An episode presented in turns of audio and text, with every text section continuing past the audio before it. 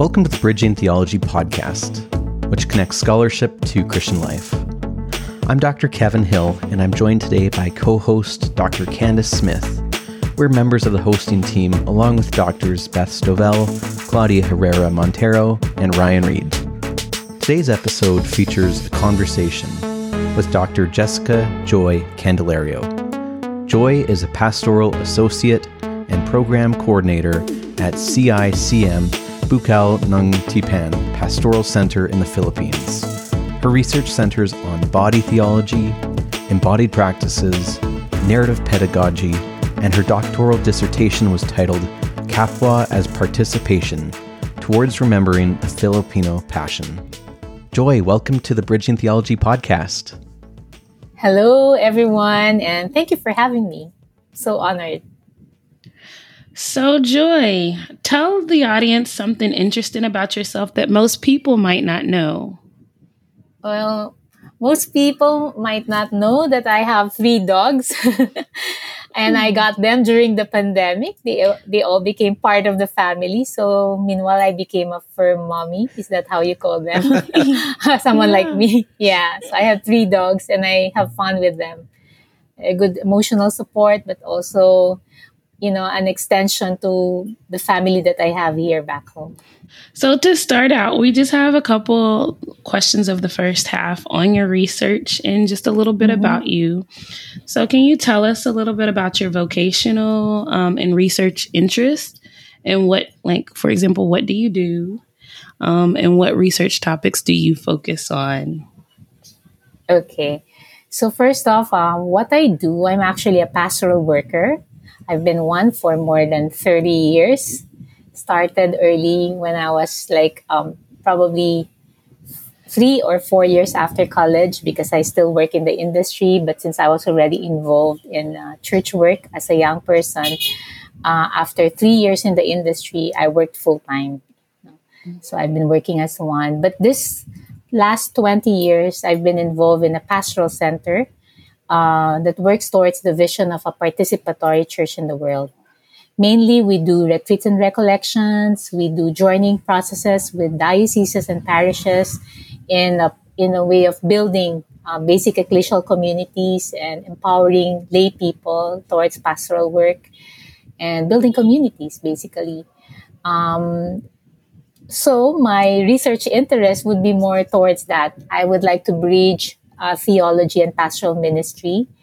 And especially since we do a lot of um, processes, we are more involved in uh, finding frameworks so that the church can better uh, be engaged in concerns of the world, also be engaged in uh, ministry, in concerns of people, of families. Um, I'm interested in pastoral ministry, ecclesiology. I've been also involved in faith formation a lot since I grew up um, with the youth ministry. So I do uh, youth ministry and catechesis. So the past articles or researches that we've done has been more towards that, helping church discover its way through this pandemic, uh, especially as we see ourselves more and more becoming a new community you know, in the process at the gap. That's amazing. You just mentioned, um, you know, seeing new communities or a transformation of communities coming out of, I think you alluded to the changes that this pandemic has brought. Mm-hmm. Can you tell me a little bit more about what you've seen? Mm-hmm. Uh, I think I should somehow root you to a particular word that we have used in this pandemic. It's a Filipino word word called kapuwang. Puwang in Filipino means gap. Uh, so uh, kapuwang means companions at the gap. No? In this pandemic, which is a gap, a liminal space, no? Uh, we see ourselves no, becoming more and more companions at the gap. And as church, we are called to become better companions to one another, neighbors to one another. As we see, we realize, no, especially no, in as as this pandemic is ongoing, we realize we cannot solve the problem if we don't do it together, right? Now we have all responsibilities to carry out in this uh, crisis to make things work, to solve the problem.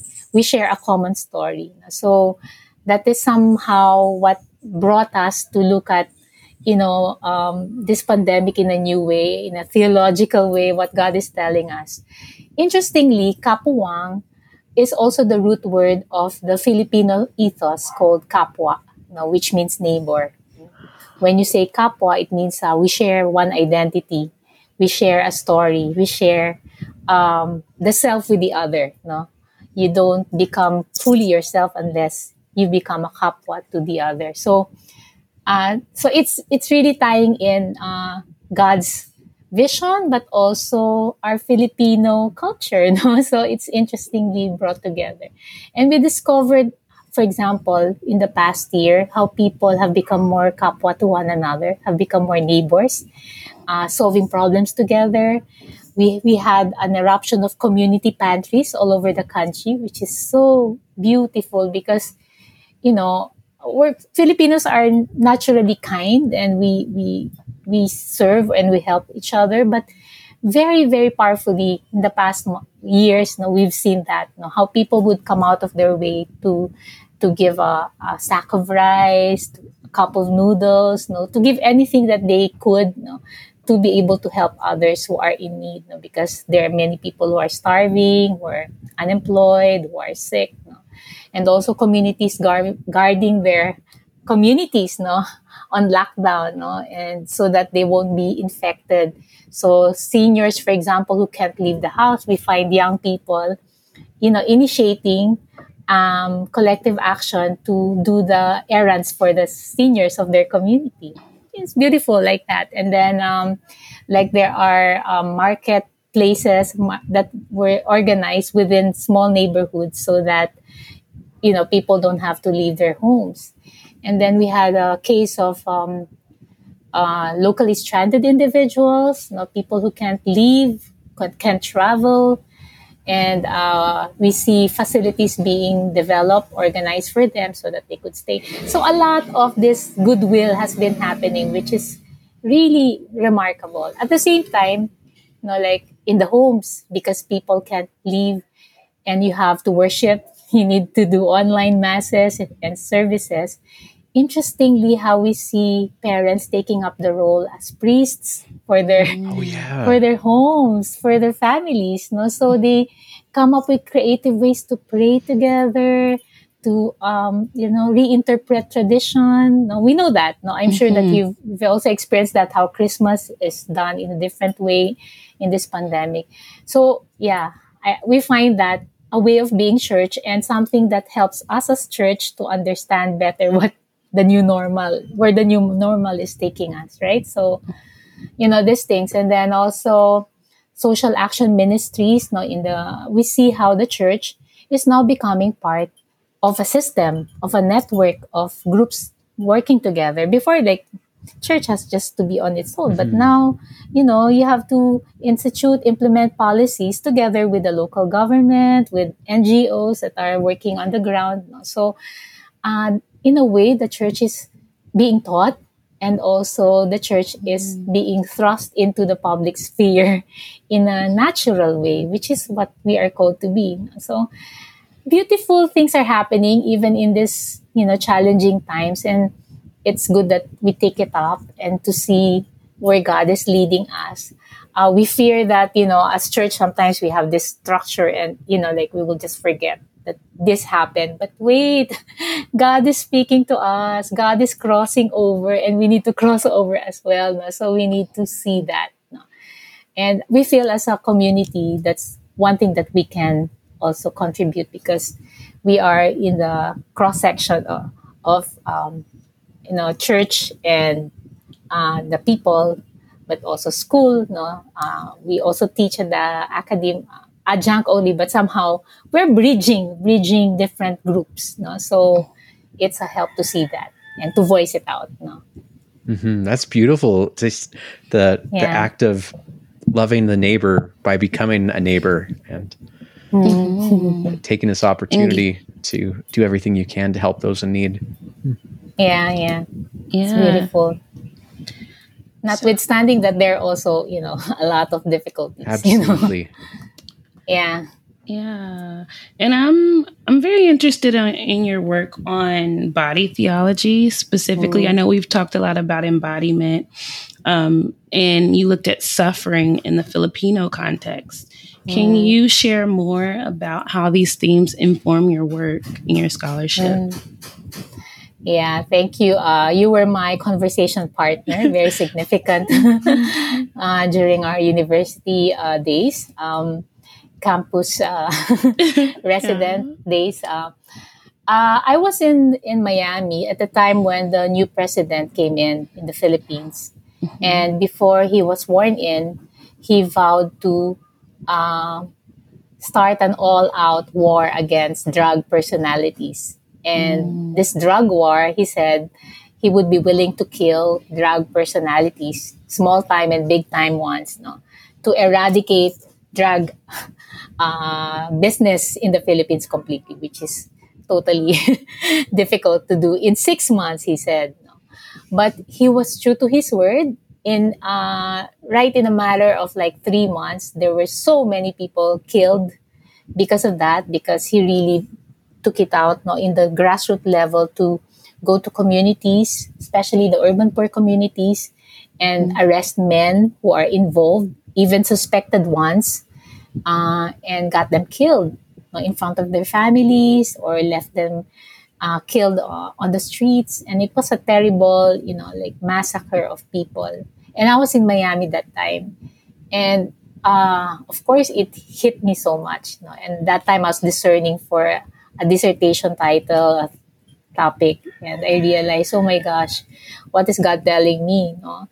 But you know what hurt me more was not only that it was happening to my country, but it was happening to a Catholic, very Christian country. We're almost 90% Christians. And people, a lot of people, accepted it as the only way to go. Mm. The only way to solve the problem. And they were accepting the, they were supporting the president. He's a very popular president. Even until now, he gets a lot of support from people. So that hit me. So, I realized that was something for me. And uh, body theology, in the sense that, yeah, you say things but do something else. What's no? Mm-hmm. Where's the? Why? Why is there like a conflict there? And um, no, at first I was very much in touch with um, feminist practical theologians uh, mm-hmm. who were really working on the body and who always spoke about personal and political and that mm-hmm. the voice of the bodies should speak out and also not only speak out in a verbal way but allow the bodies to speak no so mm-hmm. so that got me interested in working on that so one is understanding how it happened what what what is happening there why did the story become a reality in the philippines but uh, why also why is it no what is the system behind it no what is the participation of church no in this mm. so the body of christ mm-hmm. participating in this story and so i looked into that and um, i saw the performative cultural turn perspective mm-hmm. no as helpful for me so uh, turner mm-hmm. victor turner and his mm-hmm. um, social drama was mm-hmm. helpful to me.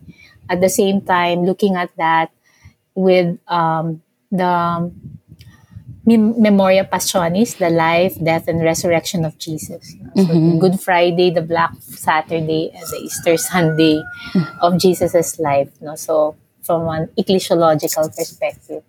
So for the Black Friday or the Good Friday, sorry, I looked at um, the, the stories of men who were killed, the victims, of um, extrajudicial killings. I got in touch with at least 10 families and got, you know, of course they're dead already, but I got, I interviewed um, the families and got to know the people who were killed, their sons, their, their fathers. And then that helped me to look at how the men are actually marginalized in many ways in urban communities. We talk mm-hmm. about empowerment of women, mm-hmm and and how women are victimized, which is a reality. But mm-hmm. it happens because first the men are, in an urban society has been mm-hmm. also you know, like um, yeah, in a in a lot of ways. So long story. I don't know if mm, there's time there for is, me to talk yes. about it. So that that was interesting for me to see uh, how marginalized masculinities actually are also nurtured or grow uh, have uh, grown in families no also in society in church also and because for mm-hmm. example in church work we empower a lot more women mm-hmm. and um, for example in urban poor communities the women are the ones given um, funding for to start a business no? mm. uh, it's more a women in development framework uh, the rest of the world have already somehow moved into gender in development. That means uh, using both framework, male and female, side by side in mm-hmm. development. But in the Philippines, it's still pretty much gender, uh, women in development uh, framework. And that is how also the church operates. No? There are more women who are empowered, which is good. But the men, they're marginalized. They are not, you know, so that's why the violence is happening. That's why they resort to also drug addiction and, you know, um, gangs and violence mm-hmm. because they have no other um, way or opportunities, very limited opportunities given to them. And then when we look at Christianity, the tendency to also be, you know, more feminized also you know mm-hmm. jesus who is um, the masculine or the strong um, uh, yeah in, in terms of rituals in terms of practices mm-hmm. no i would say yeah because um, that is also that that is something that uh, feminists would argue no on but somehow if you see like uh, especially in the catholic tradition it's more prayer, rosaries, and meditation, mm. you know, and going out in the streets. And you know the yeah the the men are not uh, attracted, you know, to develop their own Christian or spiritual disciplines, you know, in in a way that helps them nurture their who they are or their identity. Yeah, and then Black Saturday are Holy Saturday, I got into um, groups that um, were helping the left behind victims of extrajudicial killings. So mm-hmm. it was an interesting uh, journey uh, attending their programs, but also understanding how they work. You know, different uh, groups. I, I got in touch with three. And mm-hmm. from there, I discovered, uh, you know, liminality and the uh, framework of Turner helping us to see that within this time of liminality which the families are are experiencing they also get to grow in new communities you know, with one mm-hmm. another they develop new rituals and traditions to help them go through and um, overcome the terror the the you know the difficulties that they're experiencing and also find a new way. So it's like Jesus in the empty tomb. Mm-hmm. And then Sunday, I got in touch with a lot of people who were working for on this drug war, no, like the journalists, the artists of dissent, no, those who were drawing, sketching, paintings, mm-hmm. photo, you know, showing photographs of these killings, and how they're also helping to to um, voice give voice to the victims and also to find resurrection for them. So mm-hmm. yeah, so it's like uh, Good Friday, the Holy Saturday, and the uh, Easter Sunday participation of um, yeah communities, individuals in the stories of extrajudicial killings. Um, mm-hmm. I know, like within my context, in like the Afro Pentecostal tradition, or even just the Black church tradition, um, mm-hmm. you talked a little bit about the feminization of Christianity. Mm-hmm. Um, I know that within my tradition, um, and even like I said, the Black church tradition historically, there tends to be more women in churches than men. What is it's the same in the the Filipino context? Very much the same. Yes so it, but it, it seems like then your work though is helping um it's got a lot of identity formation and like helping to uncover even just the work that you're doing kind of hearing the stories of Mm-mm. the people who are marginalized that basically maybe the government didn't think their story was worth hearing um, exactly, that you're yeah. uplifting that but then back to your whole notion of kapwa um, i can only be because you exist it's very exactly. i see a lot of african themes to the sankofa um, because of you i am like we are mm. one so yeah all of that coming out so that's beautiful joy Mm-mm it's very interesting yes. as as a male in North America. Um, mm-hmm. The the language of the marginalization of the masculine. I, I suspect that does happen uh, in certain communities, but that is foreign to my ears. I haven't heard a lot about that. And and you said that that involves um, a lot of men missing out on opportunities. Uh, could, could, you tell me just a little bit more about what the marginalization of masculinity looks like in the Philippines? Yeah, um, I would speak more about those who are in the lower levels of society, uh, in the peripheries. Uh, usually, the urban poor communities in the cities, the like Manila, uh, they are people coming from the provinces where uh, it is more agricultural in context so they grew up probably in a culture where the men are farmers or fishermen, and then the women are at home, you know, uh, tending the household, you know, taking care of the family, but also maybe helping out. You know? So it's more like a subsistence you know, uh, culture, but somehow they're helping each other out. You know? uh, when they get to the city, um, it's a different context altogether. There are no farms, no seas, and uh, whatever skills they have, they don't, they cannot make use of hmm. because, no, so they they are not empowered as much. On the other hand, the women, uh, because of being at home, they can manage. You know, like uh, some of them would be helping out in the homes, you know, uh, doing laundry or uh, cooking.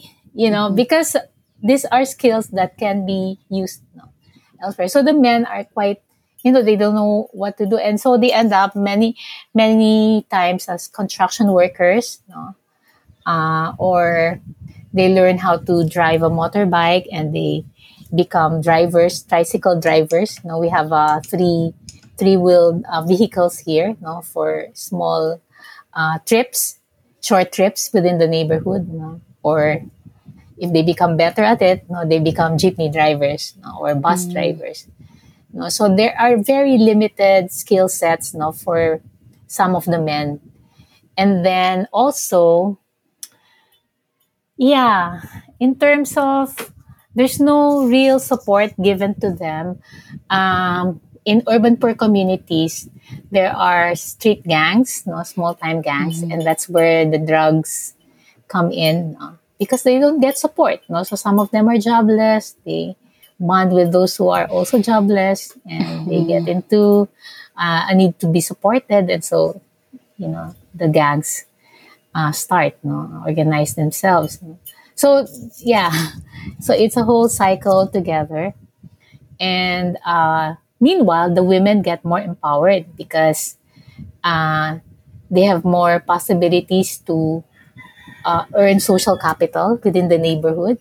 Mm. They also become the community leaders, and especially in church, you know, they also, uh, yeah, they they pray more, they go to church more, they get involved more in activities, and they become leaders of church too. So they are more empowered. Now, it was interesting because I saw, I stayed in a community that was uh, in, uh, affected by extrajudicial killings, and I was there for three months. So I stayed with them, I slept with them. Wow. It was a good way to see how the dynamics are you know, within families and also in the neighborhood. So uh, it was interesting. For example, when in the church, it was uh, the preparing for Holy Week, and the parish council was talking about um, who will be the 12 disciples. Usually, the 12 disciples are all men. so there's a ritual for the Catholics where during Holy Thursday, they will wash the feet of the disciples, and they're all men.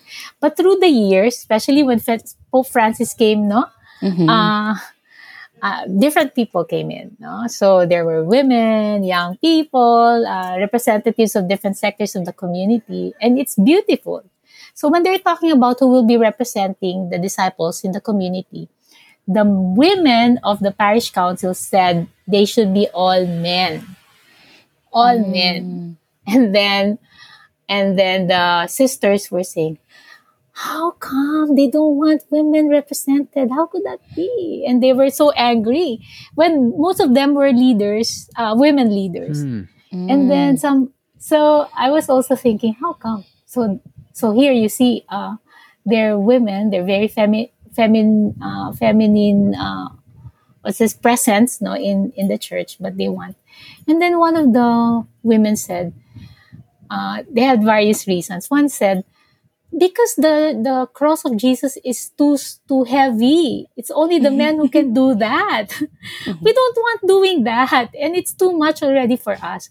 But one also said, you know, we've been too much already on the forefront, hmm. and the men are not seen at all in our community. Hmm. It's only the rich men right. who get to be seen, but this is the only chance for the other men to be, you know, visible so that was something for me. So, you know, because they also see that no? there's a kind of tension there.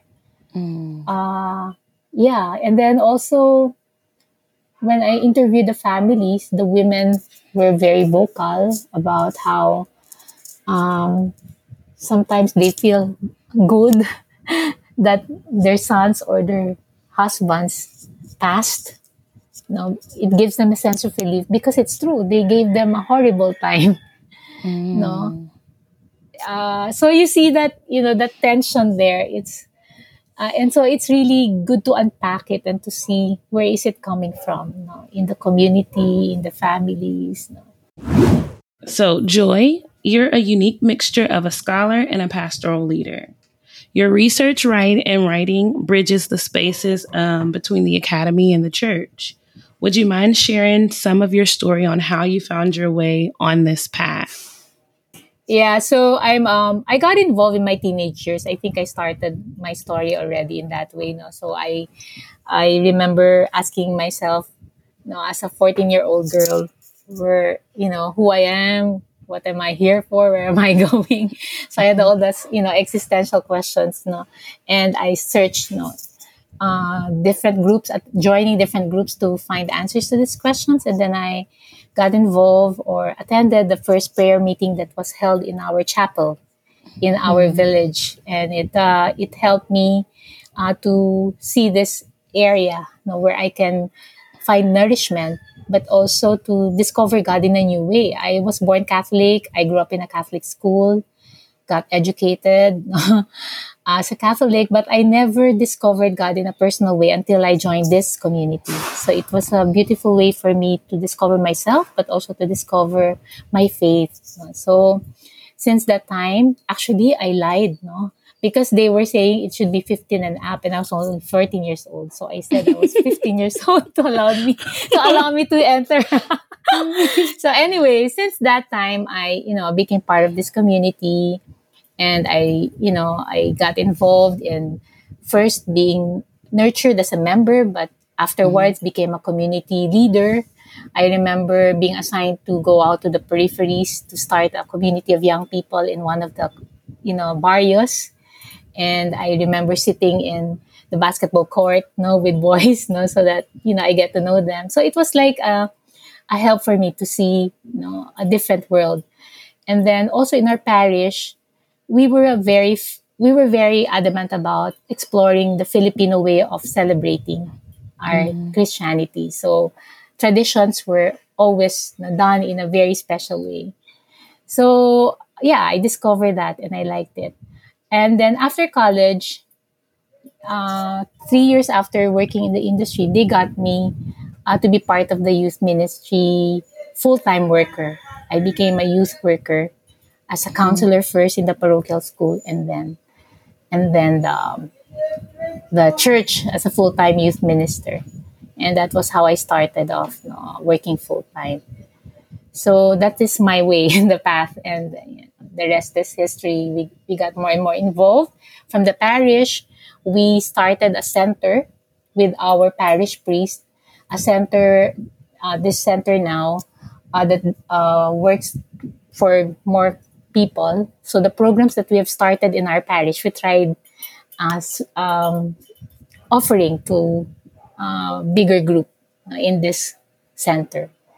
So we got involved in different ways. Yeah, that's how it is. Yeah.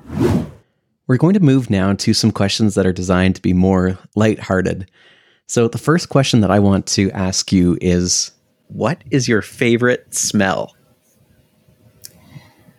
Uh, my favorite smell would be probably home cooked Filipino dishes. When we Filipinos cook, it's like an assortment of flavors. You know? So there's not not one distinct flavor that you smell. I like that. so it's like a sweet, savory, spicy kind of thing. I like that, and then it it attracts you so much. You know, you you you crave suddenly for food, you know, even if it's just the smell of it. So yeah, that's what I love the most. I miss that a lot when I was in Miami and in mm. the US for five years. So until now, I savor it. Sounds delicious. Yeah. okay. So if you won an all inclusive vacation to anywhere in the world, where would you go? I was thinking of wanting to go to Latin countries, Latin American countries. They say we are the most, uh, we are the Latinos in Asia, Filipinos. uh, because we we take a lot from the Spanish uh, culture, which mm-hmm. was with us for more than 300 years. So that connects me with Latin America, and they're very Christian also. I'd like to see how their culture, their rituals, their practices, but of course their food. Mm-hmm. and since I got in touch with some of them in Miami, yeah. it's interesting to tour around and to see how we are connected with them. Nice. I would love that. Joy, I understand you said earlier um, you've got three dogs right now. If you could add any strange animal as a pet, what would it be?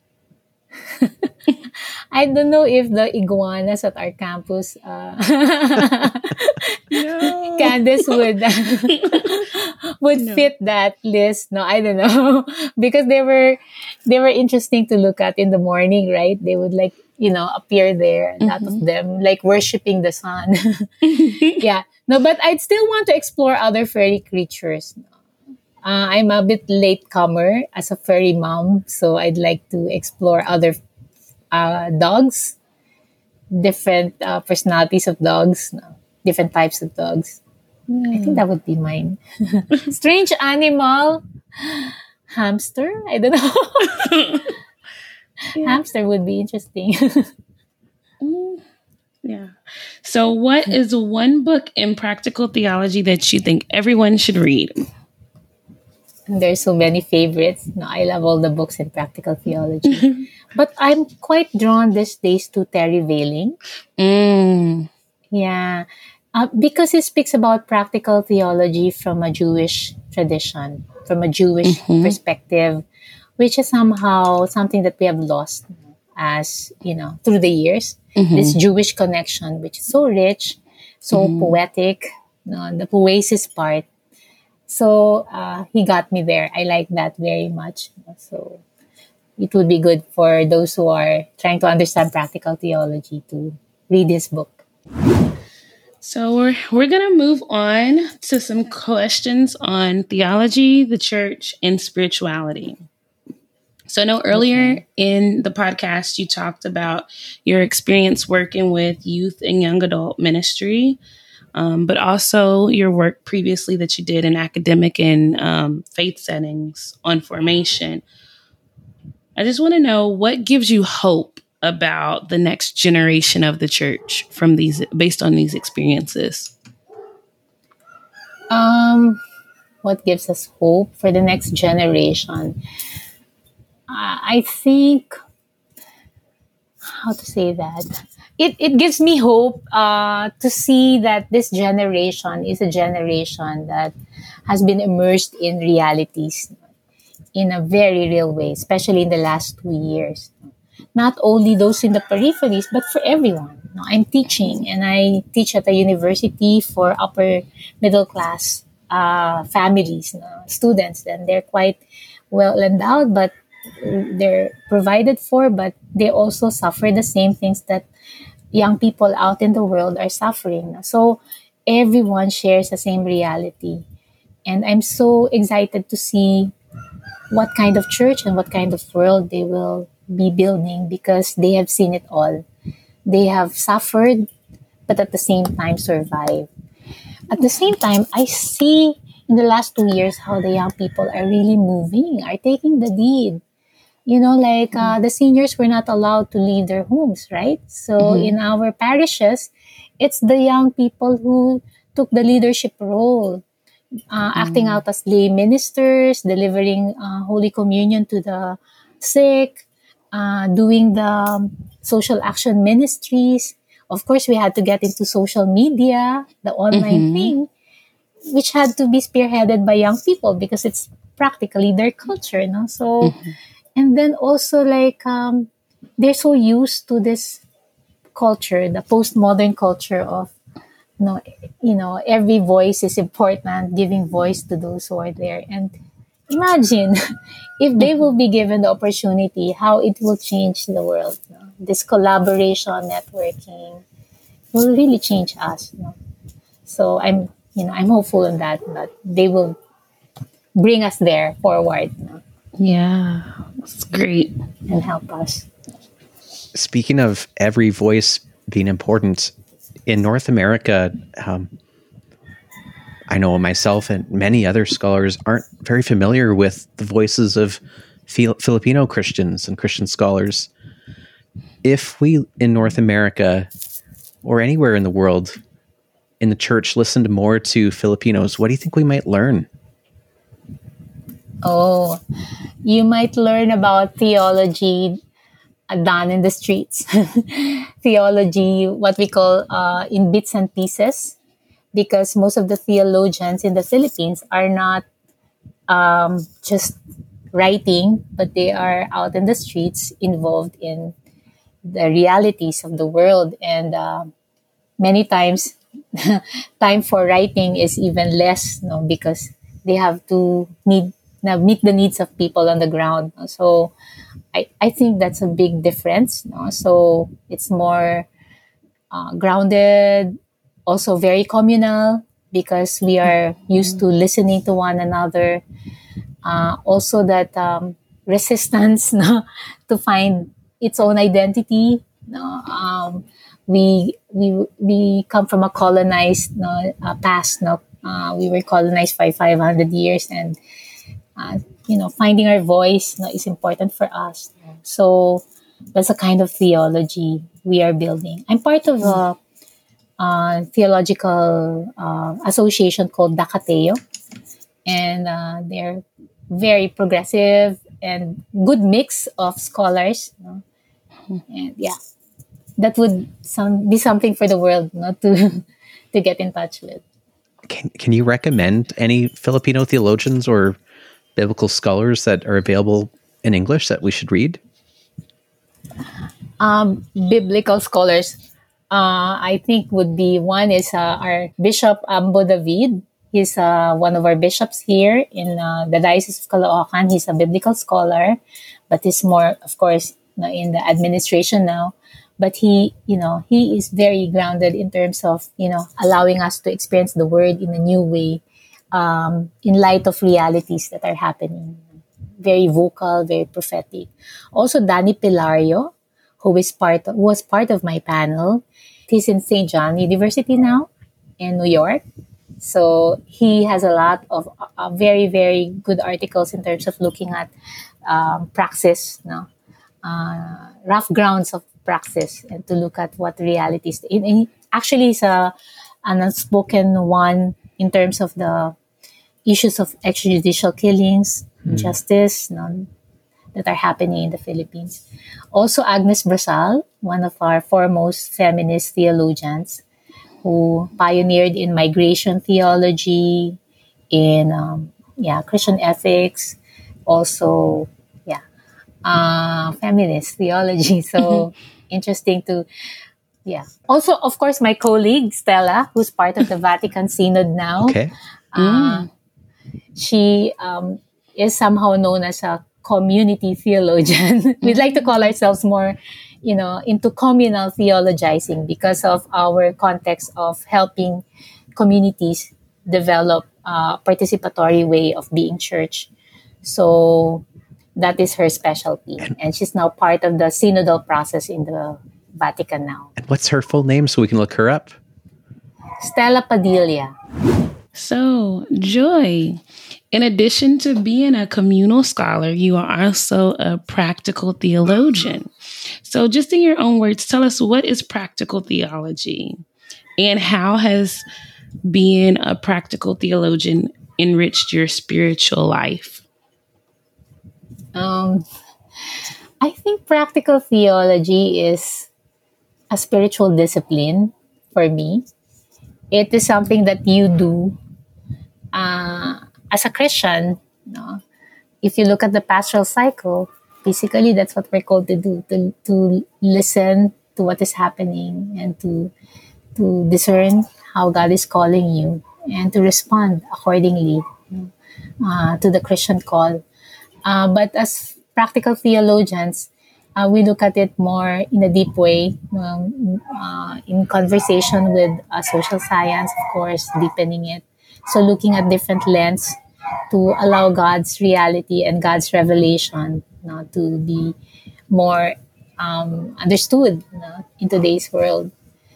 So I guess the more that I immerse myself in practical theology, I discovered more what it means to to pray, mm. uh, what it means to become part of a community, and also to respond to my call, to my calling you know, as a person in this world. Yeah, so we are very controversial. Practical theology, something like so misinterpreted or misunderstood.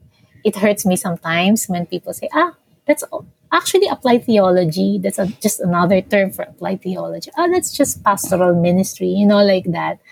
But, you know, I'm pretty proud that uh, I decided to take up um, practical theology because it helps you be more conversant with the world, but at the same time, uh, through the lens of our Christian sources and tradition. So it's a more balanced uh, mm-hmm. way of, uh, and I'd like to look at it as a dance actually. did, Joy, did you say uh, you like to look at it as a as a dance? It's a dance because when you dance, you have the space, you have the movement, you dance with the music. There's the rhythm, you know, mm-hmm. and uh, you know, so everything has to go together. You know? And uh, I think that's how practical theology also works. No? You, you, you find a space, no, which means you look at the context. No? You move no, uh, by listening to the music of stories of people. No? And then your movement will also depend on them. So as you theologize, it's not leaving them aside. Sometimes theology is like, okay, I know what it means, and then I'll start writing. But actually, every step if you go through the four steps of the pastoral cycle, every step is a dance. No? So it's a spiral. No?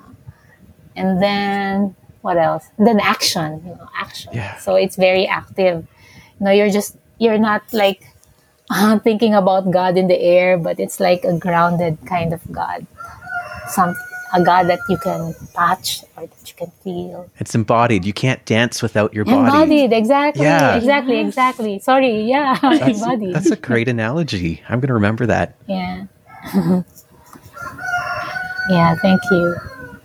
So, if you had to be a scholar in something else besides practical theology, which discipline would you have chosen? Um, I my undergrad was um, psychology. Mm, mine as well. Yeah. Yeah, we talked about it once, right? So I guess if I had the chance, I would get into it also, like um, more, more. Um, I yeah, I tried counseling, but more social psychology. I'm quite mm-hmm. interested in that, you know, which is actually very close to what we're doing. So sorry, yeah. I just cannot get rid of it. yeah, yeah, probably that would be something for me. If there was a young person trying to discern mm-hmm. the calling for their life, would you have any advice or, or guidance for them of maybe places they could look to try to discern mm-hmm. calling? I would ask them to um, ask themselves where is their heart?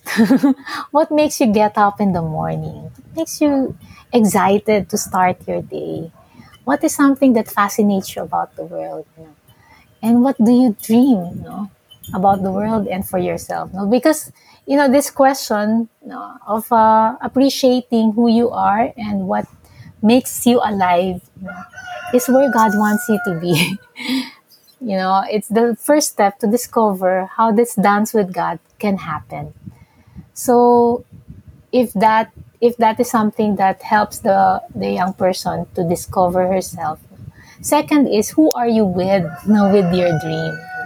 So, who helps you nurture this dream? Who helps you define this better? Is it your family? Do you have a support outside your peer group?